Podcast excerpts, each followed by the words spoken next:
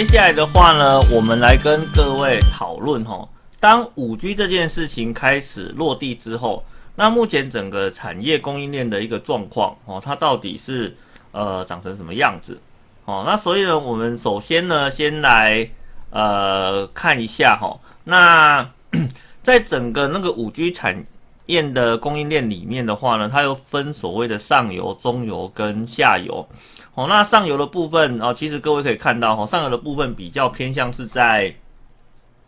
呃，所谓的在硬体制造的这一块，哦，不论是在上游的基站啊，或者一些网络设备的建设啊，哦，那在它的整个供应链定义里面的话呢，把它定义在所谓的上游的这一块，哦，那在中游的这一块的话呢，则是。放在所谓的服务商，也就是各位常听到的所谓的三大电信嘛，哦，那三大两小的电信，那他们现在已经开始在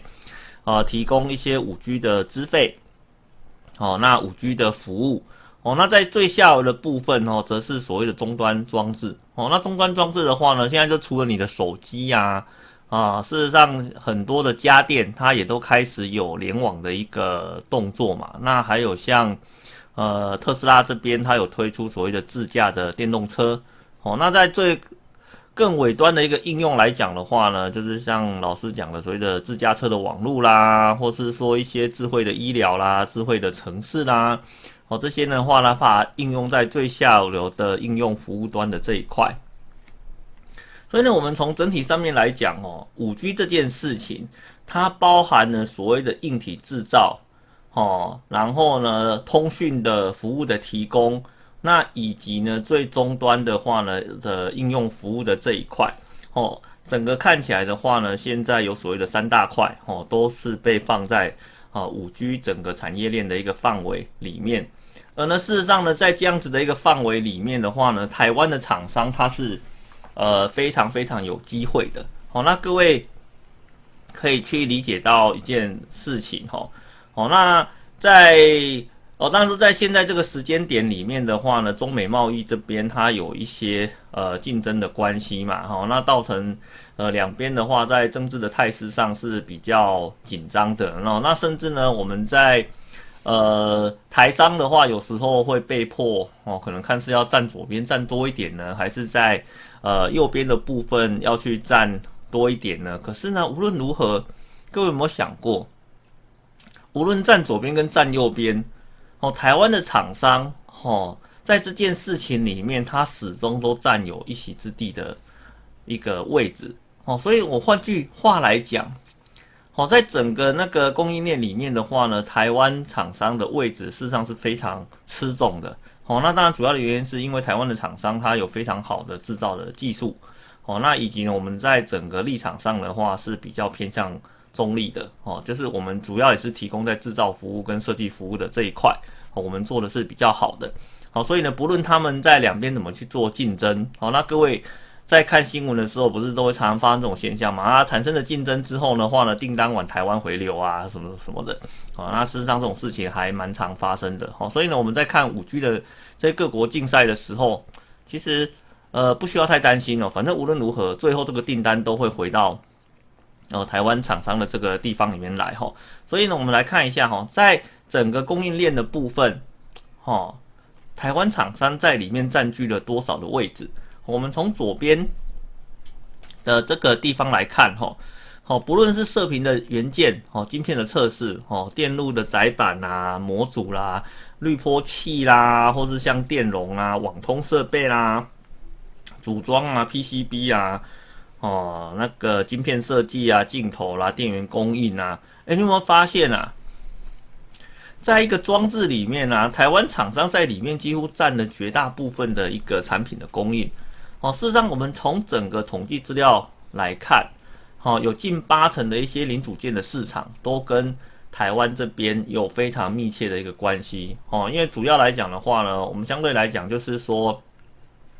呃，我们其他国外的厂商对台厂的一个信赖度是比较高的哦。那另外就是说，我们的交货的品质啊，我们的良率啦，哦，跟很多比如说像大陆啊、越南的厂商比起来的话呢，我们的供应能力算是哦在里面数一数二的哦。所以你会发现有很多新的技术开发出来的时候，哦，新的应用开发出来的时候，他们都会选择来跟台湾的厂商哦，做一个非常好的呃一个共同性的的一个开发，哦，所以当五 G 的这个题材起来的时候，哦，那这些很多的厂商啊，它很容易就有受惠的一个现象，哦，那时候比如说像现在在二零二零的呃呃的那个第四季的时候，哦，那因为呢，你整个手机的供应量哦开始。哦，出现增温的一个现象哦，那这样子的话呢，就会造成说在啊一些所谓的被动元件的需求哦，那它整个就会增温的一个动作哦。那另外的话呢，比如说像在网通设备的的部分的话，因为五 G 它是一个比较呃讯号的话，它比较不容易有穿墙或者穿墙的一个特性哦，所以它必须要部件很多小型的。像什么 sale 的东西哦，来协助它去做信号的展延哦。那像这种时候的话呢，像这种智邦啊、智易啊这样子的一个公司，它就很容易在这个需求的行情里面哦，它被增温了。那当然不只是它啦哦，因为像你五 G 的元件啊，或是车用电子啊，它整个需求上来之后，很多的厂商它都是容易受惠的哦，都很容易受惠的哦。所以呢，当我们在看这样子的一个市场的时候啊。我们会给那个投资朋友一个概念哦，就是说，台湾厂商的机会哦，绝对不会是在底层技术的这一块哦，因为像底层技术的这一块哦，它不是台厂的一个专长哦，台厂的专长的话呢，它比较偏向是在那个制造跟设计服务的这一块哦，所以呢，比如说有人跟你谈说什么五 G 技术的开发。好，五 G 的一些什么联盟的协定什么的，哦，那各位这种东这种消息你听到，哦，那基本上你也不需要在这个部分有太多的一个期待，哦，因为，呃，事实上我们在做这些所谓的，呃，这些技术规格制定的这一块的话，呃，算是相对来讲是比较弱势的这一块，有可能我们有参加了，哦，可是我们在里面占到的一个地位性，哦，事实上不如国外的厂商来的这么的大，所以呢，你看像这个五 G 的技术。它基本上呢，呃，技术的架构就会掌握在几间特定的厂商上面哦，比如说像呢，Nokia 啦、毅力信啊、啊，Intel 啦、华为啦、中兴啊、ARN 啊，像这样子的公司哦，那他们都是比较，它这些公司的话呢，它就会掌握到绝大部分所谓底层技术的这一块哦。那台厂的一个优点，当然就是在制造服务的这一端哦。制造服务的话呢，比如说像。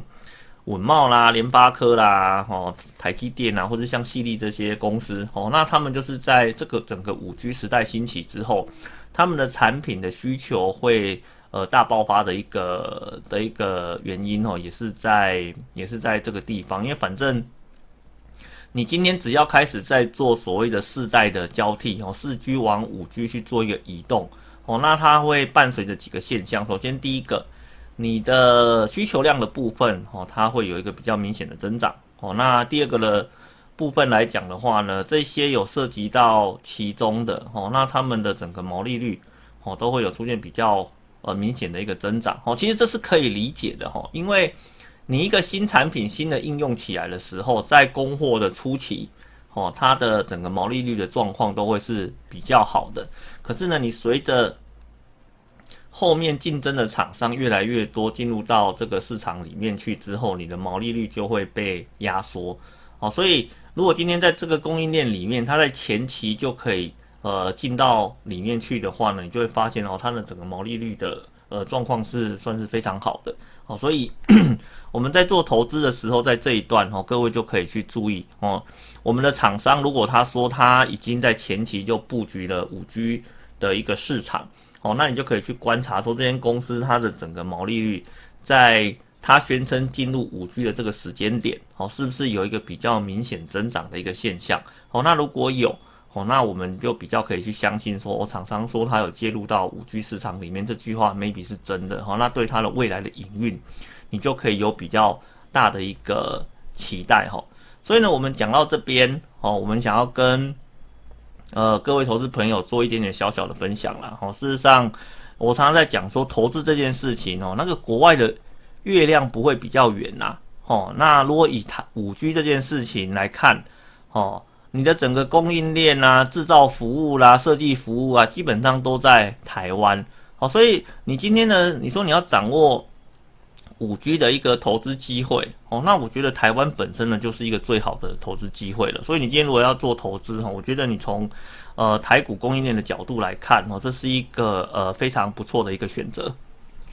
在第三段的部分，我们则是来跟各位讨论，如果今天我要做布局哦，那我们可以用什么方式来做布局会是比较呃适当的哦？那事实上呢，只要谈到布局的这一块，那投资人他就会开始会紧张了嘛。就是说，哦，这个就是哦，你开始要怎么去做所谓的真枪实弹的一个投资嘛？那到底怎么做哦？它会是比较好的哦。所以我们要先，所以为什么我们在前面的话呢，先跟各位谈整个的一个架构以及目前产业的一个现况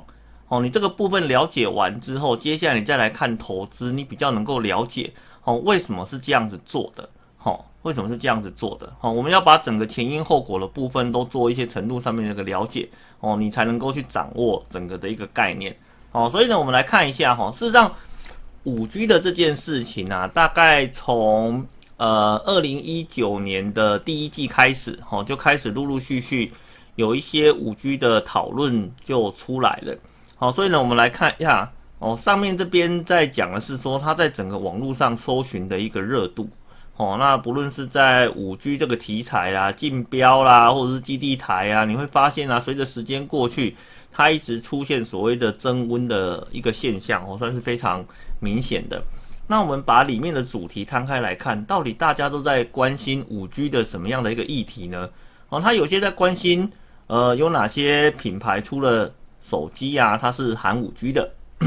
那在电信商的部分，什么时候会推出五 G 的服务？那五 G 的部分呢？它有哪一些的商机啦？有哪一些的产品啊，可以来供应用的？比如说像这段时间，当然讨论很多，就是说像五 G 的一些股票啦，五 G 的概念股啦，五 G 的共同基金啊，五 G 的 ETF 啦，然后开始陆陆续续哦，都进入到市场里面来哦。那也有这些人在了解说五 G 到底是什么东西呀？啊，为什么大家会对它这么的夯？那以及呢，在整个五 G 里面哦，它。到底会用到哪一些的硬体的条件跟硬体的技术的规格？哦，那事实上呢，不论他在找哪些东西，你会发现五 G 这件事情从去年一直夯到现在，可是呢，它已经开始，哦，呃，逐渐的出现落地的一个现象。哦，因为呢，像可能去年在讨论，哦，连五 G 的服务什么时候会推出来都还不知道，可是呢，在今年的时候。哦，三大电信哦，三大两小电信的话呢，都已经开始推出五 G 资费哦，五 G 的一些服务哦，那甚至很多品牌大厂，在今年的话呢，都陆陆续续在他们的旗舰手机里面搭载了五 G 通讯的一个功能哦，所以在这个时间点来看，我们可以把它视为说五 G 的一些应用开始在今年出现落地的一个现象哦，那既然开始落地，后面呢，随着呃，服务的推广哦，那以及呢，用户的增加，它一些新的服务、新的机会以及新的需求，就会随着用户数的增加，然后开始被刺激，哦，开始往上去做扩充的一个动作。所以呢，我今天我如果今天要做投资啊，我会给各位三个比较直接的一个建议哈。首先第一个，你要么呢就做直接投资哦，直接投资很简单，比如说我们在刚刚在前面的部分有跟各位提到了嘛。哦，在整个五 G 的产品的供应链里面，有哪些厂商呢？它是在里面，它是占据的比较好的一个位置，哦，甚至呢，它的一些呃财报的绩效啊，在展望上是比较好的，哦。那比如说像我们在资料里面整理出的这些公司，哦，那这些都是哦，在一些财务绩效上有做过一些基本筛选的一些公司，哦。那像这边的话，各位就可以参考。如果说我今天我要直接去做那个五 G 的供应链投资的话呢，各位就可以参考哦，比如说我们在一页跟这一页的一些资料哦，来思考就是说我要怎么去在供应链的部分来做一个布局的动作哦。那当然这个部分的话是属于呃直接在供应链里面去做投资嘛。哦，那另外一个你如果呃比较懒惰一点哦，你觉得呢自己去。做供应链的投资有点麻烦哦，那当然在今年的话，有一些什么五 G 的 ETF 跟五 G 的共同基金，可以让各位来做一些选择哦。不过呢，我们秉持着呃以往对投资朋友的一些教育啦，哦，就是呃，五 G 的那个共同基金哦，它的整个费用率跟手续费，呃，是比较偏高的哦。那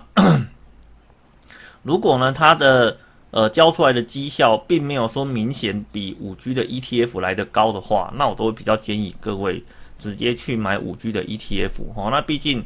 呃手续费啊，跟费用率、保管率、呃保管费率这些东西啊，省下来就是。省下来就是赚到了嘛，哦，对不对？哦，那费用率越低，哦，基本上对投资人在帮助上的，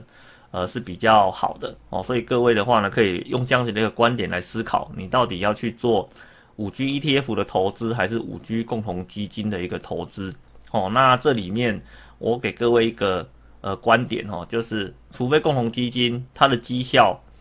哦，可以比。啊，五 G ETF 来的高，而且高出来的部分会比它收取的手续费还高哦。如果有达到这样子的一个程度，你才考虑去购买五 G 的共同基金哦。这是老师给各位的一个建议。好，那另外一个的话呢，就是呃延伸投资的这一块。好，事实上呢，我们在呃事实上我们在前面这一页的话呢，跟各位。提到过嘛？哦，在整个供应链里面的话呢，你如果要去分所谓的上游、中游跟下游，哦，目前比较关注的重点哦，应该是在所谓的上游的这一块，跟在下游的这一块。因为为什么 上游跟下游的话呢，它都需要用到大量的硬体，啊，大量的一些晶片设计。那这边正好是。呃，台湾供应链的一个强项，所以我们在看的时候，都会先从上游跟下游的部分来看，反倒是中间的这个电信服务商的部分。哦，那在电信服务商的呃部分来讲的话呢，事实上它在前期，哦，它的受惠的程度可能没有各位想象中这么的大。哦，因为呢，它在前期的部分，哦，比如说像三大电信服务商，它为了能够去提供。五 G 的一个服务，它必须去做大量基站的一个建设，甚至呢去布局很多的硬体，让它的网络可以变得稳定。那各位知道吗？我今天如果网络我买了五 G 的服务，结果我走到哪里都只有四 G 信号的时候，你会不会跑去把它的费率给停掉啊？一定会的嘛。哦，所以它必须要让它的讯号变得稳定。所以它事实上它在前期的部分，它是在整个硬体的资本支出的部分会是相对来讲比较高的哦，所以。呃，在初期可能像电信服务商的部分，它可能受惠的程度哦比较不会这么的明显，反倒是上游跟下游的这些硬体的供应链哦，它会是比较明显的哦。那当然了，我们在看这些所谓硬体服务的时候，它就还有一个所谓的呃延伸服务的这一块哦，比如说像你说有什么智慧医疗啊、智慧城市啊，这一些都是比较在更后期的部分。那我们现在眼前的一个当务之急会是什么呢？好，来我跟各位讨论一下哈。还有一个比较当务之急的，就是所谓的在治安服务的这一块。好，那在治安服务，各位我们刚有提到了嘛，就是你今天你把这么多的东西串联在一起，提供高频宽、低延迟、大连结束，你每个连接是不是都要提供资料？那你这些资料？呃，它整个整合在一起之后的话呢，它就可以去看出你一个人的轮廓嘛。哦，比如说我们常常在，常常以前像有人就会戏称啊，就是 Facebook 比你的另外一半更加的了解你。哦，这句话的概念是什么？你有很多的私人的资料上传到呃 Facebook 之后，他就可以透过分析去了解你是一个什么呃属性的人，你的偏好、你的行动的方式、你生活的喜好。哦，他全部了若指掌，哦，那他就就可以比你的另外一半更加去了解你。那换个角度来讲，如果你这些资料被人家偷走了，哦，F F B 的资料被人家偷走了，别人就知道你是谁。哦，那甚至呢，被偷走的这些东西有包含你一些比较私密的内容，哦，可能一些私人的影片，或是说呢一些什么账号啦、密码啦之类的东西被偷走了。哦，那基本上你的可能，呃，你的身上的一些财产的部分，在这个时间点就会出现被窃取的一个现象。哦，甚至更恐怖的，各位有没有听过？呃，在去年很夯的比特币，哦，那甚至夯到，呃，像一些那个比特币交易所纷纷的成立。哦，那在成立的过程中，其实很多投资界的大咖对于比特币这种虚拟货币嗤之以鼻，然后呢，一直去抨击。这是一种无效的货币，好，可是呢，抨击了老半天呢，哦，比特币好像发展的越来越好，可是呢，突然发生了几起关键的事件，让比特币的升势在那个时间点出现重挫。哦，那这个关键事件是什么？就是呢，比特币交易所被骇客攻击了。哦，攻击之后呢，他把呃里面交易所里面的所有的比特币啊，一瞬间把它通通给转走了。哦，那比特币的安全反而变成了说难以去追查，到底是谁把这些东西给弄走了。哦，所以你看哦，呃，比特币的交易者信任交易所，所以把钱都呃比特币都存到交易所里面去，结果呢，交易所被骇客。呃，侵入了，吼，一个按钮就把整个交易所所有的比特币全部都转走了，而且还没办法去做追查的动作，哦，就导致呢交易所被迫破产，然后呢投资人的损失也不知道什么时候才有机会可以拿得回来。那这个是什么问题？这就是一个治安服务的一个问题了。好，所以在今年的。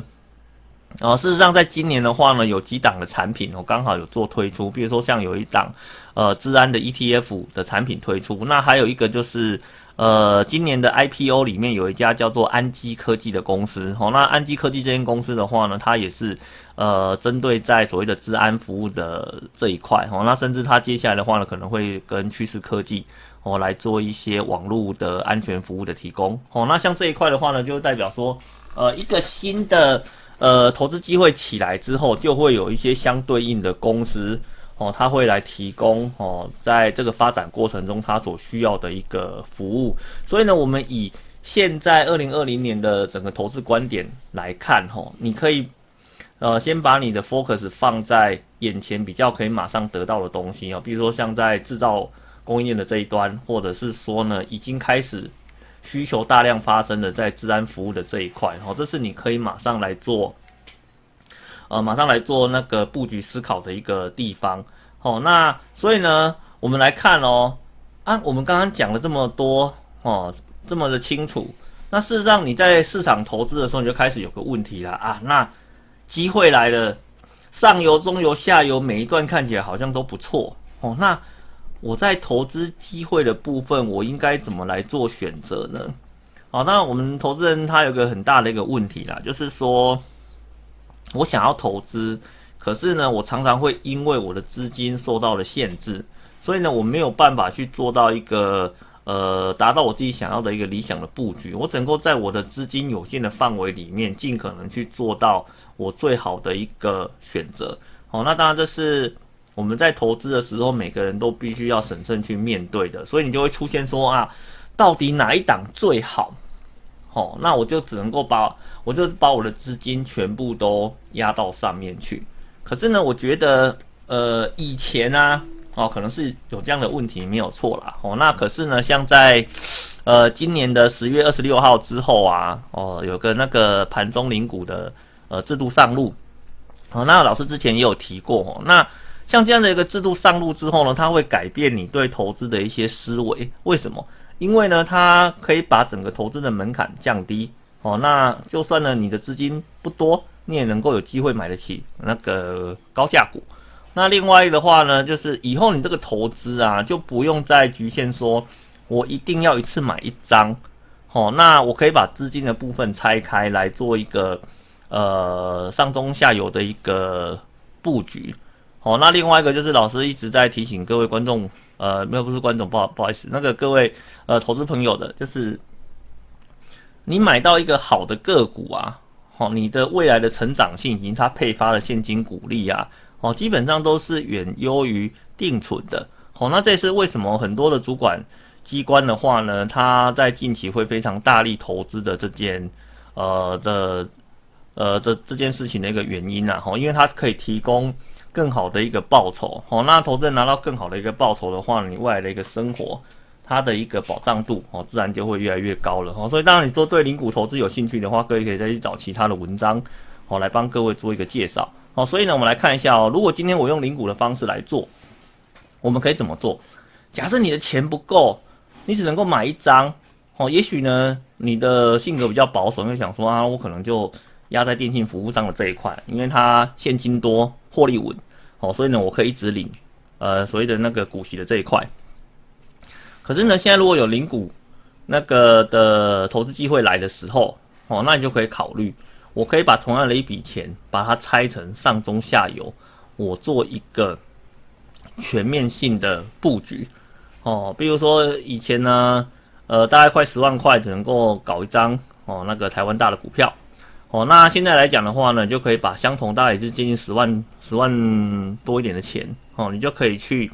布局在所谓的联发科啦，哦，智毅啦、智邦啊，哦，宏杰科啦，哦，像那个星星啊，哦，台湾大，哦，你把整个上游、中游跟下游的整个完整的供应链全部都做一个布局，哦，那这样子